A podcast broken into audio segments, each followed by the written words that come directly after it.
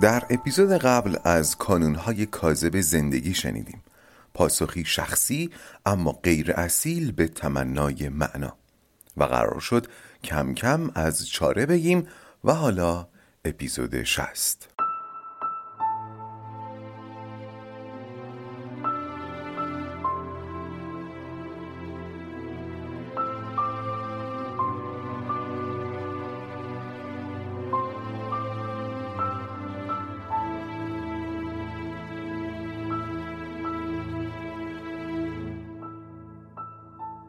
سلام من فرزین رنجبر هستم و این پادکست رواقه. در پادکست رواق به اگزیستانسیالیسم با نگرشی روانشناختی می‌پردازیم و منبع اصلی ما هم آثار اروین یالومه.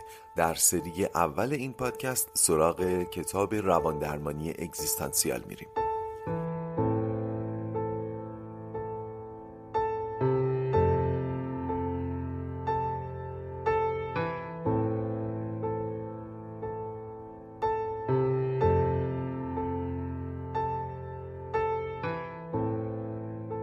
خوش اومدید به اپیزود 60 از پادکست رواق.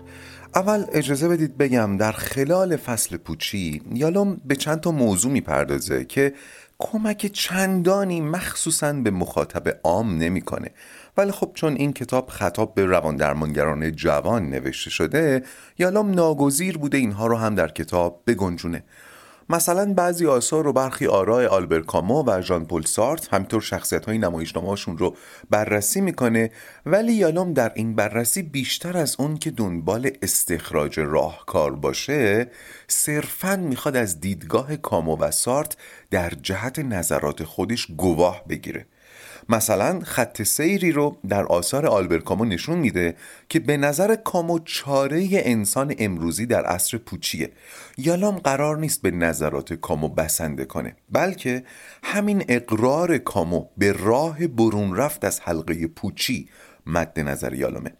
یالام ما رو توجه میده به اینکه در کتاب بیگانه کامو یک شخصیت پوچ رو تصویر کرده مرسو شخصی که به تمامی در پوچی غرقه گشته و جز در مواجهه نزدیک با مرگ از این پوچی سربر نمی‌کنه. شاید بعد از خوندن کتاب بیگانه مخاطب فکر کنه که خب به نظر کامو زندگی همینه دیگه و انسان امروزی مجبوره به زیستن پوچی و ما ناگزیر هممون شبیه مرسو خواهیم شد.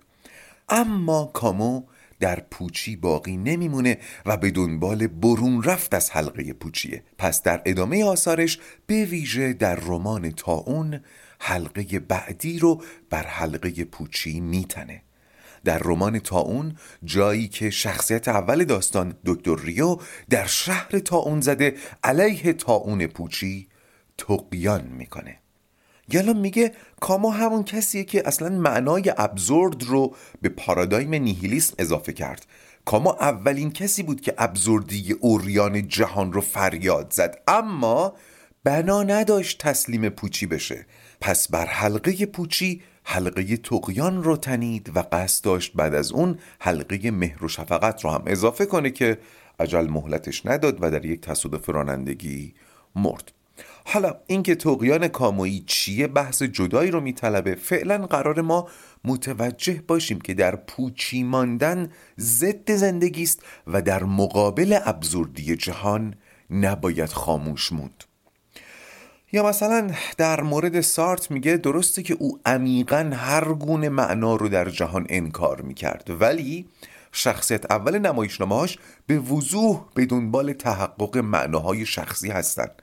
در نمایشنامه مگس ها اورستس پسر آگاممنون به خونخواهی پدرش میره ولی در مسیر این خونخواهی رشد می‌کنه و رگه های معناخواهی رو میشه درش دید.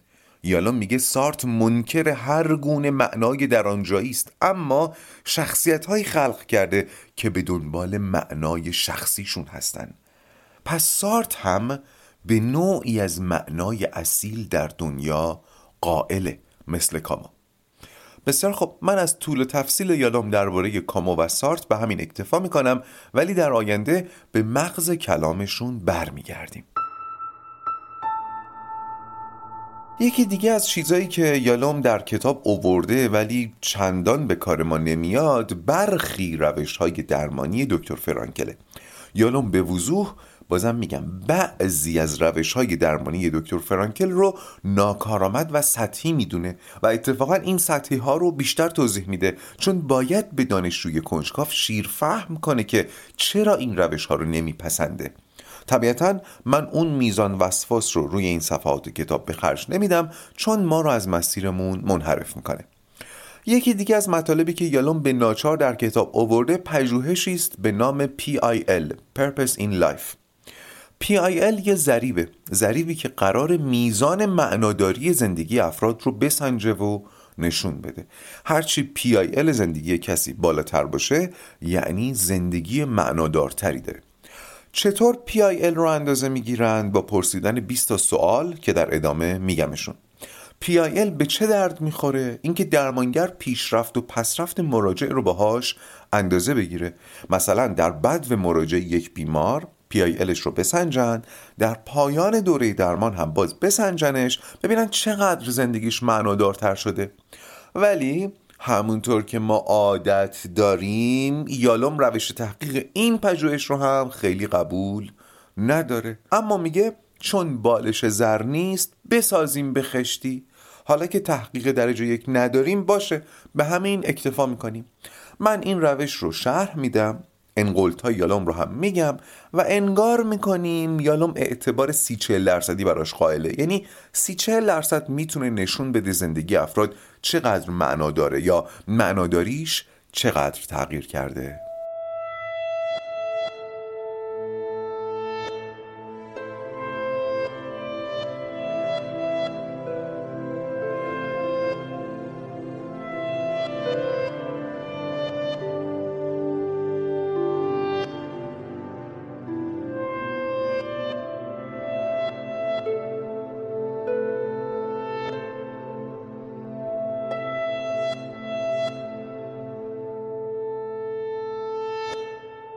پرسشنامه آزمون هدف زندگی یا PIL حاوی 20 تا سواله که بر اساس مقیاسی 7 درجه ای مراجع رو مورد ارزیابی قرار میده.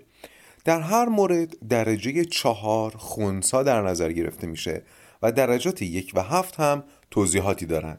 سوالات از این قراره. سوال یک. من معمولا گزینه اول کاملا بیحوصلم گزینه هفت سرزنده و پرشورم. دیگه حالا مراجع انتخاب می‌کنه. گزینه یکم یعنی کاملا بیحوصله یا مثلا یه ذره بهتر از این دو ذره بهتر از این. اگه شماره چهار رو بزنه که یعنی واقعا خونسام نسبت به این سوال. اگرم شماره هفت رو بزنه که یعنی سرزنده و پرشورم. این سوال یک بود. بریم ادامه بدیم. این قسمت ممکنه حوصلتون رو سر ببره ولی من احساس کردم باید بگمش. شما هم سعی کنید به سوال جواب بدید نه برای یک نتیجه موثق صرفا برای که حوصلتون سر نره. سوال دوم. زندگی از نظر من گزینه یک کاملا یک نواخت است. گزینه هفت همیشه هیجان انگیز است. سوال سه. من در زندگی یک هیچ هدف و مقصودی ندارم. گزینه هفت اهداف و مقاصد بسیار روشنی دارم. سوال چهار. هستی من گزینه یک کاملا بیمعنا و فاقد هدف است. گزینه هفت بسیار پرمعنا و هدفمند است. سال پنج. هر روز گزینه یک درست مثل روز پیش است. گزینه هفت همیشه جدید و متفاوت است. سال شش. اگر انتخاب با من بود گزینه یک ترجیح می‌دادم هرگز به دنیا نیام. گزینه هفت نه تا زندگی دیگه هم مثل این دوست داشتم بکنم. سال هفت. می‌خوام بعد از بازنشستگی گزینه یک باقی زندگیمو به بتالت بگذرونم. گزینه هفت کارهای هیجان انگیزی رو که همیشه دوست داشتم انجام بدم. سال هشت. من در دستیابی به اهدافم گزینه یک هرگز پیشرفت نمی کنم گزینه هفت تا موفقیت کامل پیش میرم. سوال نه. زندگی من گزینه یک خالی خالیه. گزینه هفت پر از هیجانه. سال ده. اگه قرار باشه امروز بمیرم حس می‌کنم زندگیم گزینه یک کاملا بیفایده بوده. گزینه هفت بسیار مفید بوده. سال یازده. وقتی درباره زندگی هم فکر می‌کنم گزینه یک اغلب نمی‌فهمم برای چی زندم. گزینه هفت همیشه دلیلی برای بودن پیدا می‌کنم. سال دوازده. وقتی دنیا را از دریچه رابطهش با زندگی خودم نگاه می‌کنم گزینه یک کاملا سردرگم می‌شوم. گزینه هفت آن را به طرز معنیداری با زندگی خود مرتبط می‌بینم. سال سیزده. من گزینه یک فردی بسیار بیمسئولیتم. گزینه هفت فردی بسیار مسئولم. سال چهارده. معتقدم انسان در انتخابهای زندگیش گزینه یک به شدت مقید به محدودیت های موروسی و محیطی و امثال این هاست گزینه هفت کاملا مختار است. سال پانزده من برای مرگ گزینه یک اصلا آمادگی ندارم ازش میترسم.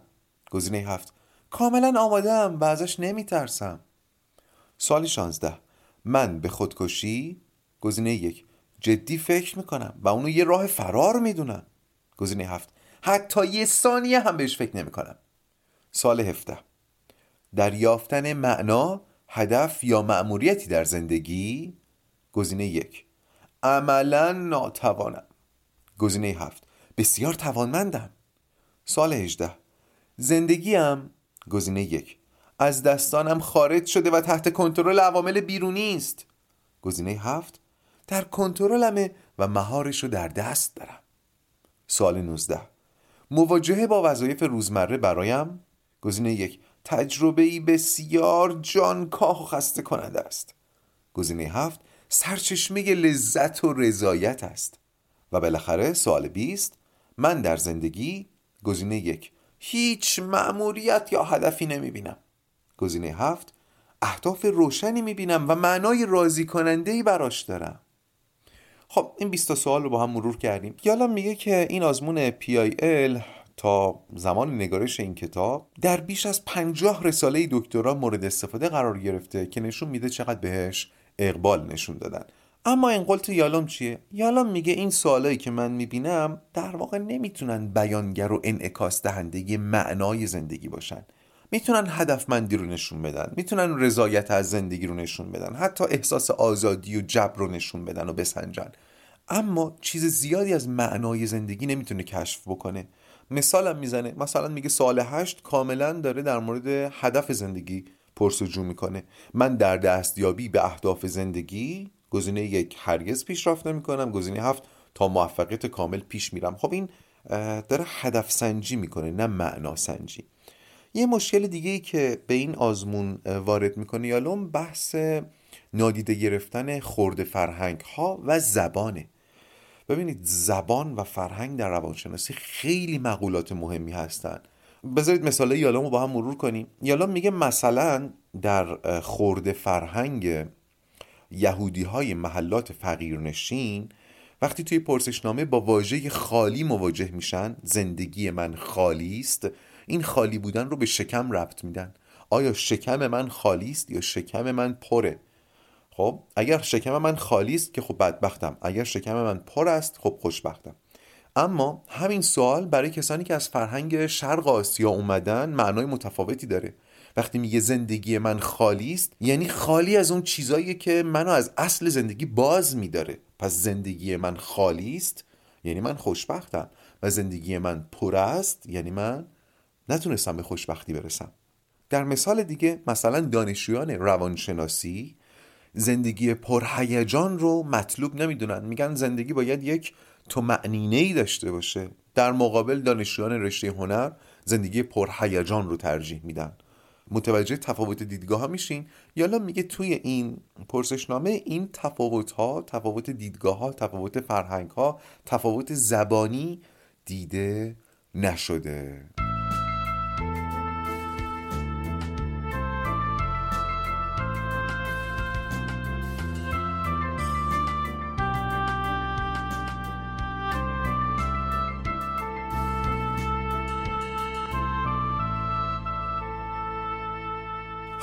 برگردیم به مسیر خودمون. مسیری که من بین سطور یالوم انتخاب کردم از زهر زدایی ادامه پیدا می‌کنه. یعنی پیراستن پوچی از آنچه که نیست. پیراستن پوچی از آنچه که نیست. فرض کنید شما یک شوالیه هستین که قرار به جنگ یک دیو بره. به شما گفتن که این دیو هشت پا داره با هفت سر که از دهان هر هفت سرش هم آتیش بیرون میاد. چنگالاش از جنس فولاده و سه تا دم داره که مثل نیزه پرتشون می‌کنه و به محض پرت کردن یه دم جدید جاش سبز میشه. با این شرایط به جنگ این دیو رفتن خیلی ترسناکه و چه بسا شما منصرف بشین از این جنگ. حالا فرض کنید در این میون یهو یه پیر خردمندی پیدا میشه و میگه نه آقا اینجوری نیست. این دیو بزرگه بله ترسناکه بله ولی هفت سر نداره. کدوم موجود زنده یا هفت سر داره؟ یه دونه سر داره که از دهنش هم آتیش بیرون نمیاد ولی بله دندونای تیزی داره. پنجاش هم مثل هر درنده دیگه تند و تیزه ولی فولادی نیست. یه دومم داره که باهاش ضربه می‌زنه ولی اینکه مثل نیزه پرتش کنه نه چنین چیزی نیست. مگر نه اینکه این شوالیه حالا با خیال راحت تری به جنگ دیو میره؟ مگر نه اینکه حالا می‌تونه استراتژی جنگی بهتری بچینه؟ ماجرای ما و دیو پوچی هم چنین وضعی داره. در اولین قدم می‌خوایم دیو پوچی رو پیرایش کنیم و چیزایی رو که نیست ازش بزداییم. و اولین پیرایه‌ای که باید زدوده بشه بعد ماورایی حس پوچیه. من در اپیزودهای قبل از معنای کیهانی و تمنای انسان برای اتصال به معنای کیهانی گفتم. گفتم که بخشی از بشر امروز به این نتیجه رسیده که اون معنای کیهانی یا قدسی در جهان یافت می نشود. ولی تمنای معنا در انسان هست. بله. حالا باید متوجه باشیم که اگر داریم به جهان مادی نگاه می‌کنیم این تمنا رو هم باید از همین زاویه ببینیم. اگر قائل به معنای قدسی نیستیم تمنای معنا رو هم نباید از جنس قدسی ببینیم وگرنه معلومه که منجر به استیصال میشه. همون نگاهی که منکر معنای کیهانی قدسی است میگه تمنای معنا در انسان هم ناشی از کارکردهای مغزشه. مغز. صحبت از روح نیست. مغز مادی ما با سازوکارهای شیمیاییش. پس نمیشه جهان رو مادی ببینیم ولی انسان رو موجودی روحانی. اما این تمنای معنا چطور با نگاه تجربی و مادی یا متریالیستی توجیه میشه؟ از نگاه علمی تجربی مغز انسان در طی فرایند تکامل یک سری کارکردها پیدا کرده که این معناخواهی عوارض اونهاست. یالان به سه تای این کارکردها اشاره می‌کنه و نهایتا نتیجه می‌گیره. یکیش این که مغز ما تمایل داره در دل بینظمی نظم پیدا کنه. به عنوان نمونه با دیدن چند تا نقطه کنار هم مغز ما سعی می‌کنه ببینه می‌تونه یه تصویر از دلش بیرون بکشه. مثلا سنگایی توی موزاییک رو شبیه چهره کسی یا حیوانی می‌بینیم و بارها و بارها هم بهش نگاه می‌کنیم. احتمالا تجربه داریم.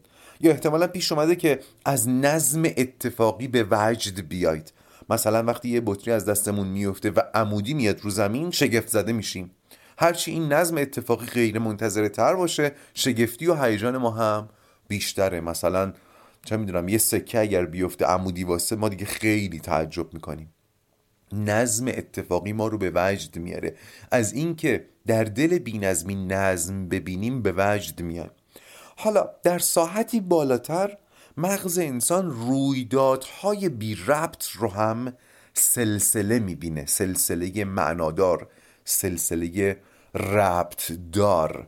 مثلا فکر می‌کنیم اون روز من قرار بود اونجا باشم تا فلانی رو ببینم و اون منو بفرسته فلانجا که فلانی رو ببینم اون حرف رو بشنوم و به فلان نتیجه برسم. آخ آخ آخ آخ. من اون روز باید اونجا می بودم. در حالی که تمام اینها بر حسب اتفاق بوده و اگر هم نظمی در توالی این رویدادها باشه از جنس همون بطری است که عمودی وامیسته. پس یک ویژگی مغز انسان اینه که دوست داره در دل بینظمی نظم ببینه.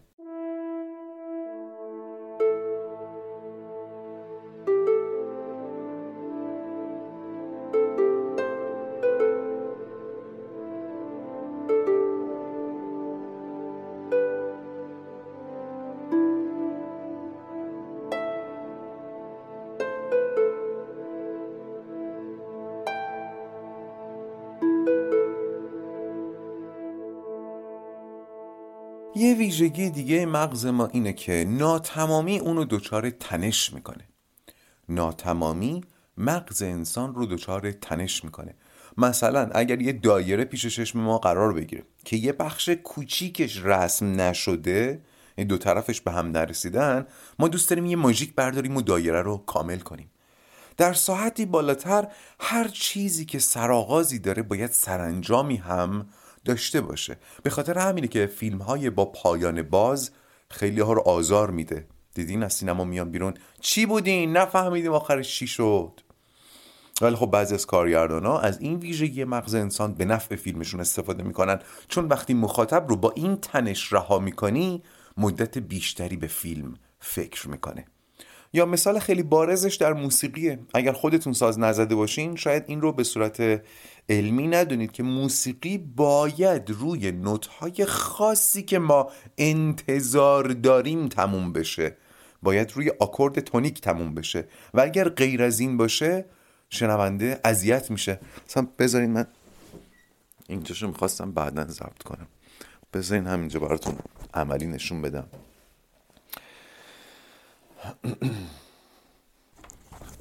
همون آهنگ میرنا بود که من خیلی دوستش داشتم. چطوری بود؟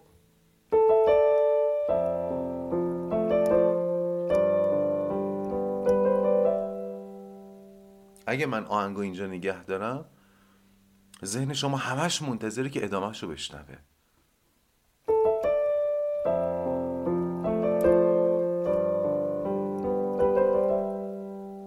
شما دوست اینم بشنوید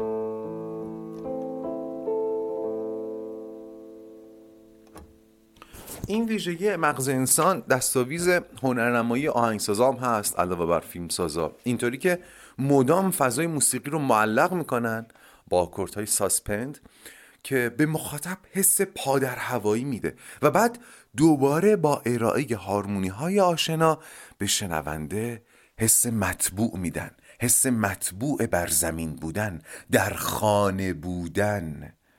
پس ویژگی دوم مغز ما سرانجام خواهیه. یه ویژگی دیگه اینه که مغز انسان دوست داره پدیده های ناآشنا رو میل بده به سمت پدیده های آشنا. شده یک تصویر باشه شده یک صدا باشه شده یک بو باشه. اگر براش ناآشنا باشن اینها سعی می‌کنه میلش بده به سمت چیزی که باهاش آشناست. خیلی از توهمات ترسناک ما در کودکی ناشی از همین کار کرده مغزه. من یادم چوب لباسی رو پشت پنجره می‌دیدم. تشخیص نمی‌دادم این چوب لباسیه وقتی بچه بودم تو اتاق خوابم. فرض می‌کردم که این دزد دیگه ولی حالا اجالتا که قصد حمله نداره دیگه بعد میخوابیدم. یعنی تصور این که این دزده برام راحتتر از این بود که ندونم اون چیه. یا مثلا اگر در عراق یک صدای انفجار بیاد مردم میگن ای بابا بازم انتحاری زدن. در حالی که هنوز نمی‌دونیم شاید اصلا لوله گاز ترکیده. اگر در روسیه صدای انفجار به گوش مردم برسه مردم احتمالا میگن ای بابا بازم یه چرنوبیل دیگه. عجب گیری افتادیم ما. در حالی که ممکنه انتحاری زده باشن. در اروپا و آمریکا اگر صدای انفجار بیاد مردم گوش تیز می‌کنن ببینن صدای الله اکبر هم میاد یا نه. یه جا هم ممکنه از همین صدای انفجار هزار تا فکر به ذهن مردم برسه. لوله گاز ترکید ساختمون ریخت دشمن زد خودمون زدیم اشتباه نزده باشیم. این میل دادن ناآشنا به آشنا حتی در شیوه اندیشیدن هم وجود داره.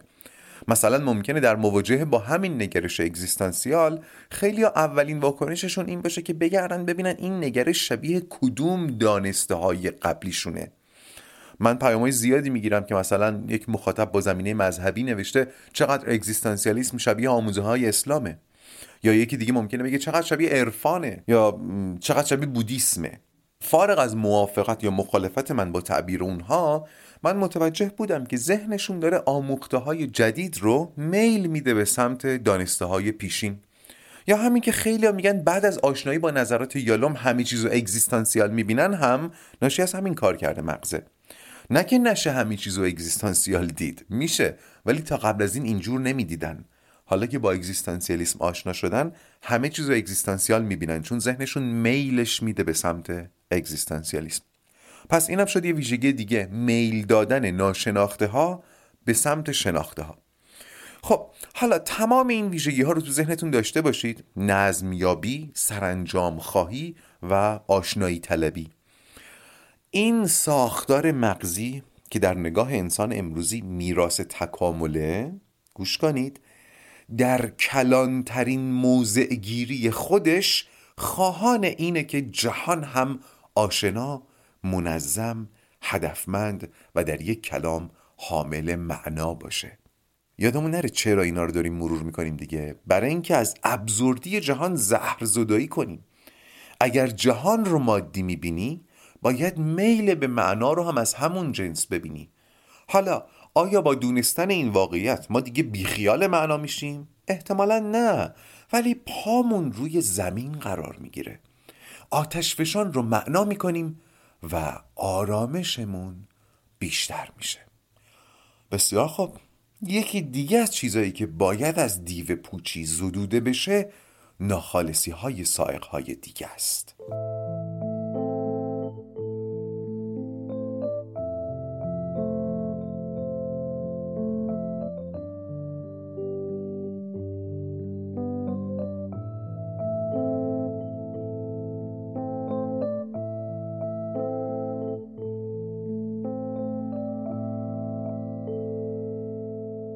خب قرار شد اتصال سائق پوچی رو با های دیگه بشناسیم. سائق پوچی به شدت آلوده به مرگ و آزادیه. اگر بشه این ناخالصی ها رو جدا کنیم تا جداگانه حل و فصل بشن خود پوچی خالص سبکتر میشه. در فصل آزادی شنیدیم که انسان مسئول بر ساختن جهان خودشه. قرار خالقیت کنه. خدایی کنه. و این چنان بار سنگینیه که انسان رو مسترب می‌کنه و انسان دنبال راهی میگرده که از این مسئولیت شونه خالی کنه. این گوشه ذهنمون باشه. در ادامه در همین فصل پوچی فهمیدیم که معنای کیهانی به چرایی زندگی جواب میده و از دل چرایی چگونه زیستن استخراج میشه. خب اینم تا الان فهمیدیم تو فصل پوچی. اما انسان امروزی که نمی‌تونه به معنای کیهانی باور داشته باشه باید خودش نسخه چگونه زیستنش رو بنویسه و این مستربش می‌کنه. ولی حواستون هست؟ اینجا دیگه زمین پوچی نیست. اینجا زمین آزادی و مسئولیته. از زمین پوچی شروع کردیم ولی رسیدیم به زمین آزادی. وا حیرتا. پس بخشی از تمنای معنا در انسان در واقع به دنبال سلب آزادی و پرهیز از مسئولیته. ما یک معنای کیهانی می‌خوایم که ازش معنای شخصی استخراج کنیم بعد از دل اون باید و نبایدهای عمومی بیرون بکشیم تا از مسئولیت فردیمون پرهیز کرده باشیم. یالا میگه روان درمانگر ممکنه متوجه این ناخالصی در مراجع بشه. اون وقت میشه بخشی از درمان رو روی مسئولیت پذیری متمرکز کرد. یعنی توپ رو ببریم در زمینی که بازی درش برای درمانگر راحت تره گفتم که گلالودترین زمین برای بازی درمانگر وجودی زمین پوچیه. من یه مثال گلدرشت بزنم و رد بشیم. مثلا شخصی رو فرض کنید که سالهاست ازدواج کرده ولی علا رقم تمایل همسرش از بچه دار شدن تفره میره و باعث شده زناشوییشون در معرض خطر باشه. به درمانگر که مراجعه می‌کنن اون شخص میگه که بچه دار شدن رو پوچ می‌دونه. یادمون هست دیگه سوالات ابزورد رو پشبند هر عملی میشه پرسید. بچه دار بشم؟ که چی؟ در قدیم این سوال این سوال ها معنا نداشت چون کلی دلیل عینی و ذهنی برای بچه دار شدن وجود داشت. مثلا بچه دار میشم که اسای پیریم باشه یا بچه دار میشم چون خدا گفته. ولی این دلایل در روزگار ما برای خیلی یا جوابگو نیست. مثلا همون اسای پیری با سیستم بازنشستگی امروز خیلی کم رنگ شده و در کشورهای توسعه یافته به کلی رنگ باخته. می‌گفتم این خانم یا آقا نمی‌خواد بچه دار بشه چون نمی‌تونه در بچه دار شدن معنایی پیدا بکنه. و درستش هم همینه ها. تا زمانی که نتونستی در کاری معنایی پیدا بکنی انجام دادنش به دور از اصالته.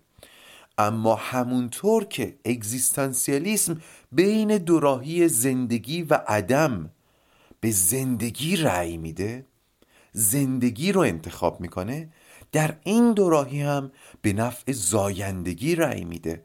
البته به شرط یافتن معنا. اما ما از فصل آزادی یادمون هست که بچه دار شدن بار سنگینی از مسئولیته.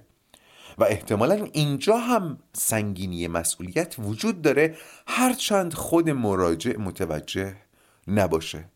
یالا میگه میشه روند تغییر رو با کار روی مسئولیت پذیری آغاز کرد. اینطوری اون آدم راحتتر و سبکتر می‌تونه در فرزندآوری به دنبال معنا بگرده. من باز سکیت می‌کنم. همونطور که قبلا گفتم هیچی نباید ضد زندگی باشه و کاری که بی معنا انجام بشه ضد زندگیه. به شرط یافتن معنا قطعا اگزیستانسیالیسم نظرش روی فرزندآوریه. بسیار خب بریم سراغ اتصال پوچی و مرگ.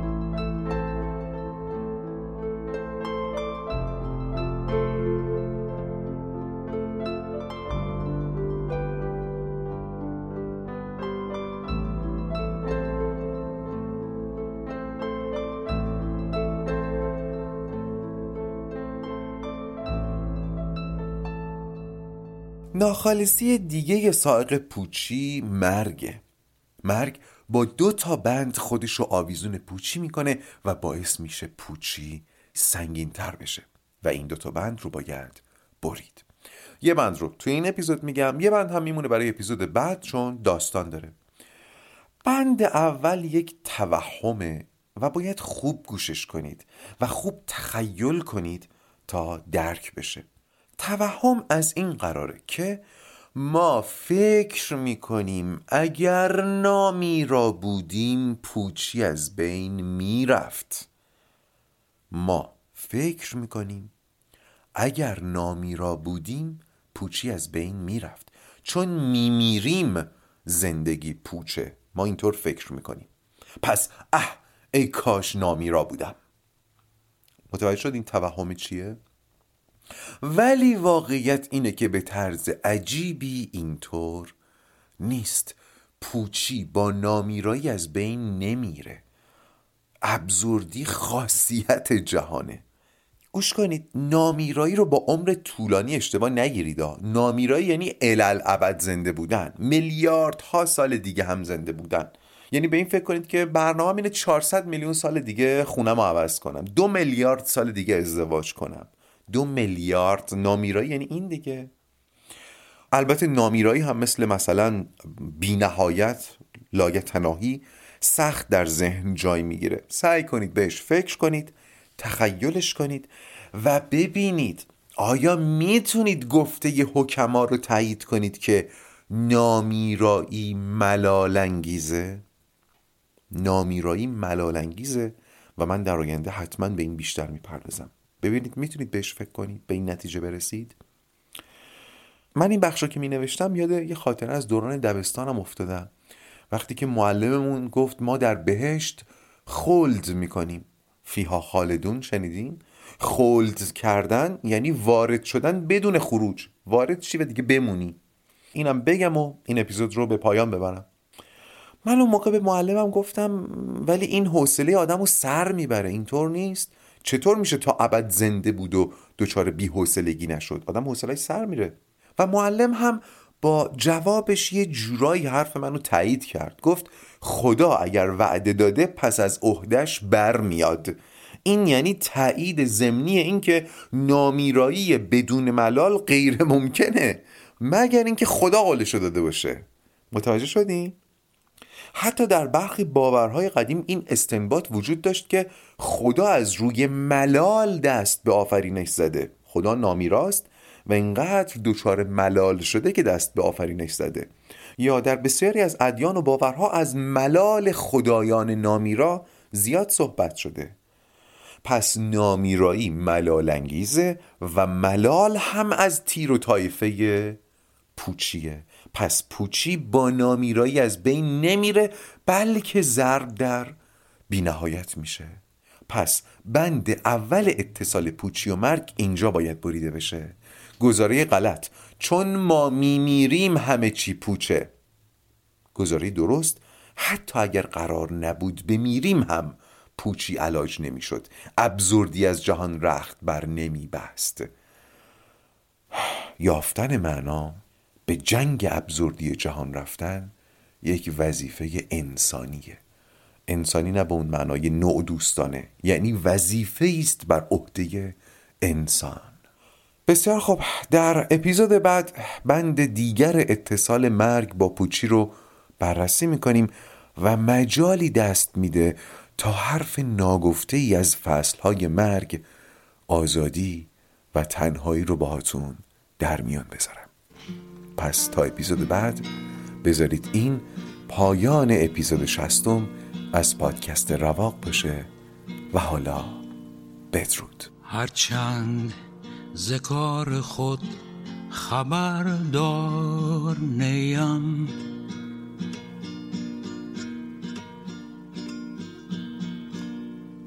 بیهوده تماشاگر گلزار نیم. بر کتاب چون نقطه شک. بیکار نیم اگر چه در کار نیم. بر کتاب چون نقطه شک. بیکار نیم اگر چه در کار نیم.